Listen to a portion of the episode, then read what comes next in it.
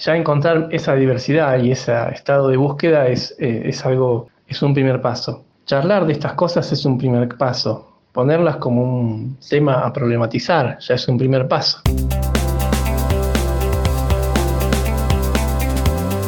Martín Ascurra es integrante del grupo Varones Recalculando y de Editorial Chirimbote. ¿Qué significa ser varón? Ser varón no es nada fácil, es algo que vamos aprendiendo desde el primer día de nuestras vidas. Es algo que, que nos van imponiendo consciente o inconscientemente las personas que nos rodean y las instituciones que vamos atravesando. Tal vez no lo podemos detectar en su momento. Justamente lo más difícil de, ser varón es que tenemos ciertos mandatos que no sabemos que son mandatos, ¿no? Porque si lo hiciéramos conscientemente podríamos darle una pelea. Pero no, en las cosas más pequeñas se instala la masculinidad hegemónica, que quiere decir la masculinidad dominante, la del macho, ¿no? Conocida con esa palabra. Y nos la van imponiendo con pequeñas cositas, pequeñas palabras, pequeños comentarios, que lo único que buscan es diferenciarnos de otras formas de género, ¿no? Diferenciarnos con la idea de vulnerabilidad y fortaleza, las ideas artificiales, ¿no? Erradas, falsas, eh, haciéndonos creer que fuerte es una cosa que no es. Entonces eh, se buscan detalles arbitrarios insignificantes para diferenciarnos de la vulnerabilidad, como por ejemplo un color, como por ejemplo demostrar una emoción y mil cosas más, ¿no? Para diferenciarnos de quiénes, de las mujeres, de las disidencias, porque, porque hay que diferenciarse, porque hay que, el sistema quiere que el, que el macho sienta, se sienta superior, se sienta con poder respecto a los demás géneros. Entonces, y de esa manera adquirir los privilegios de ser macho, que nos van a dar eh, toda la vida ciertos beneficios importantes, muy importantes, como un mejor sueldo, la libertad de salir a la calle cuando queremos y mil cosas más que no son otra cosa que formas de violencia, ¿no? Pero eso viene con una trampa, que es este, todo lo que resignamos las masculinidades para pagar ese precio, ¿no? Que tiene que ver con, por ejemplo, la pérdida de, las, de la capacidad de mostrar emociones y la pérdida de, de un amor más, más sano.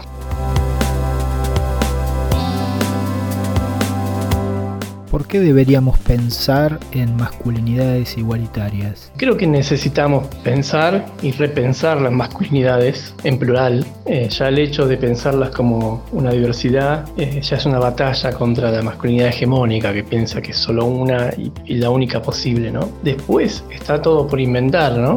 Porque estamos en esa búsqueda. Justamente algo de lo contrahegemónico es eh, pensarnos indagando, experimentando otras formas no dominantes ¿no?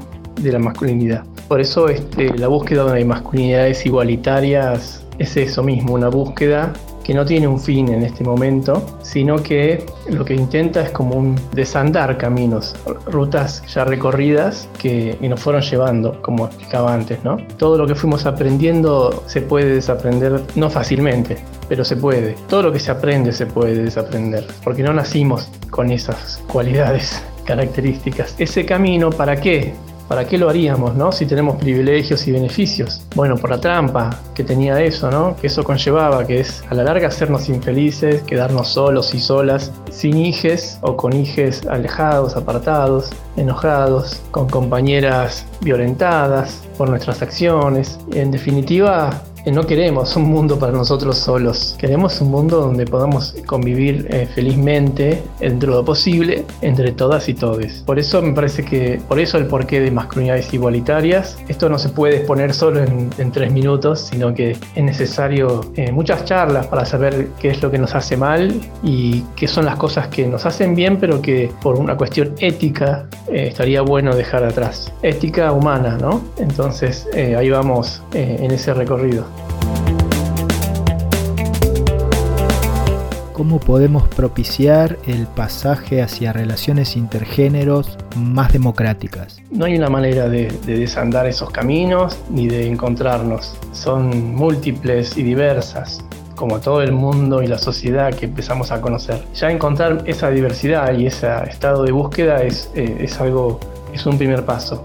Charlar de estas cosas es un primer paso ponerlas como un tema a problematizar, ya es un primer paso. Estar escuchando este, este audio, este podcast, ya es un primer paso. E incluso habernos detenido en el título del podcast ya es un primer paso, porque la idea es em, eh, verlo como un problema primero, ¿no? Primero hay que ver esto como un problema, que no es algo gratuito ni es algo que no pasa nada, sí pasa. Lo primero es empezar, como todo, ¿no? No hace falta hacer una carrera, estudiar o hacer un seminario. Por supuesto que eso aporta mucho, pero lo más importante es que nos juntemos entre varones a charlar sobre esto, a ver qué opinan los otros y les otros. Y, también y sobre todo, escuchar a las compañeras más cercanas, a una hermana, una madre, una compañera afectiva, una hija, pues, sobre todo, qué tienen para decirnos. Y en vez de reaccionar justificándonos y poniéndonos a la defensiva como hacemos siempre, que como hace el macho para defender su poder, eh, en vez de eso, tomar lo que nos aporte de ahí, tratar de, superar esa reacción con algo positivo. Pensar antes de reaccionar, eh, no responder eh, agresivamente, que es, lo que nos enseñaron a hacer a los varones. Y bueno, a ver qué tienen para decirnos, qué podemos, qué de todo eso nos parece viable para cambiar, qué podemos cambiar y lo que pensemos que no podemos cambiar lo, dejamos para más adelante, en algún momento tal vez podamos. Y así eh, iremos transmitiendo a, otras generaciones y a otros compañeros eh, esos descubrimientos de otra forma de ser. No hay otra manera que investigando, indagando y compartiendo colectivamente. La búsqueda de esto es colectiva y colectiva entre varones y también eh, con compañeras y disidencias. No se puede hacer solos es una lucha a largo plazo y allá vamos.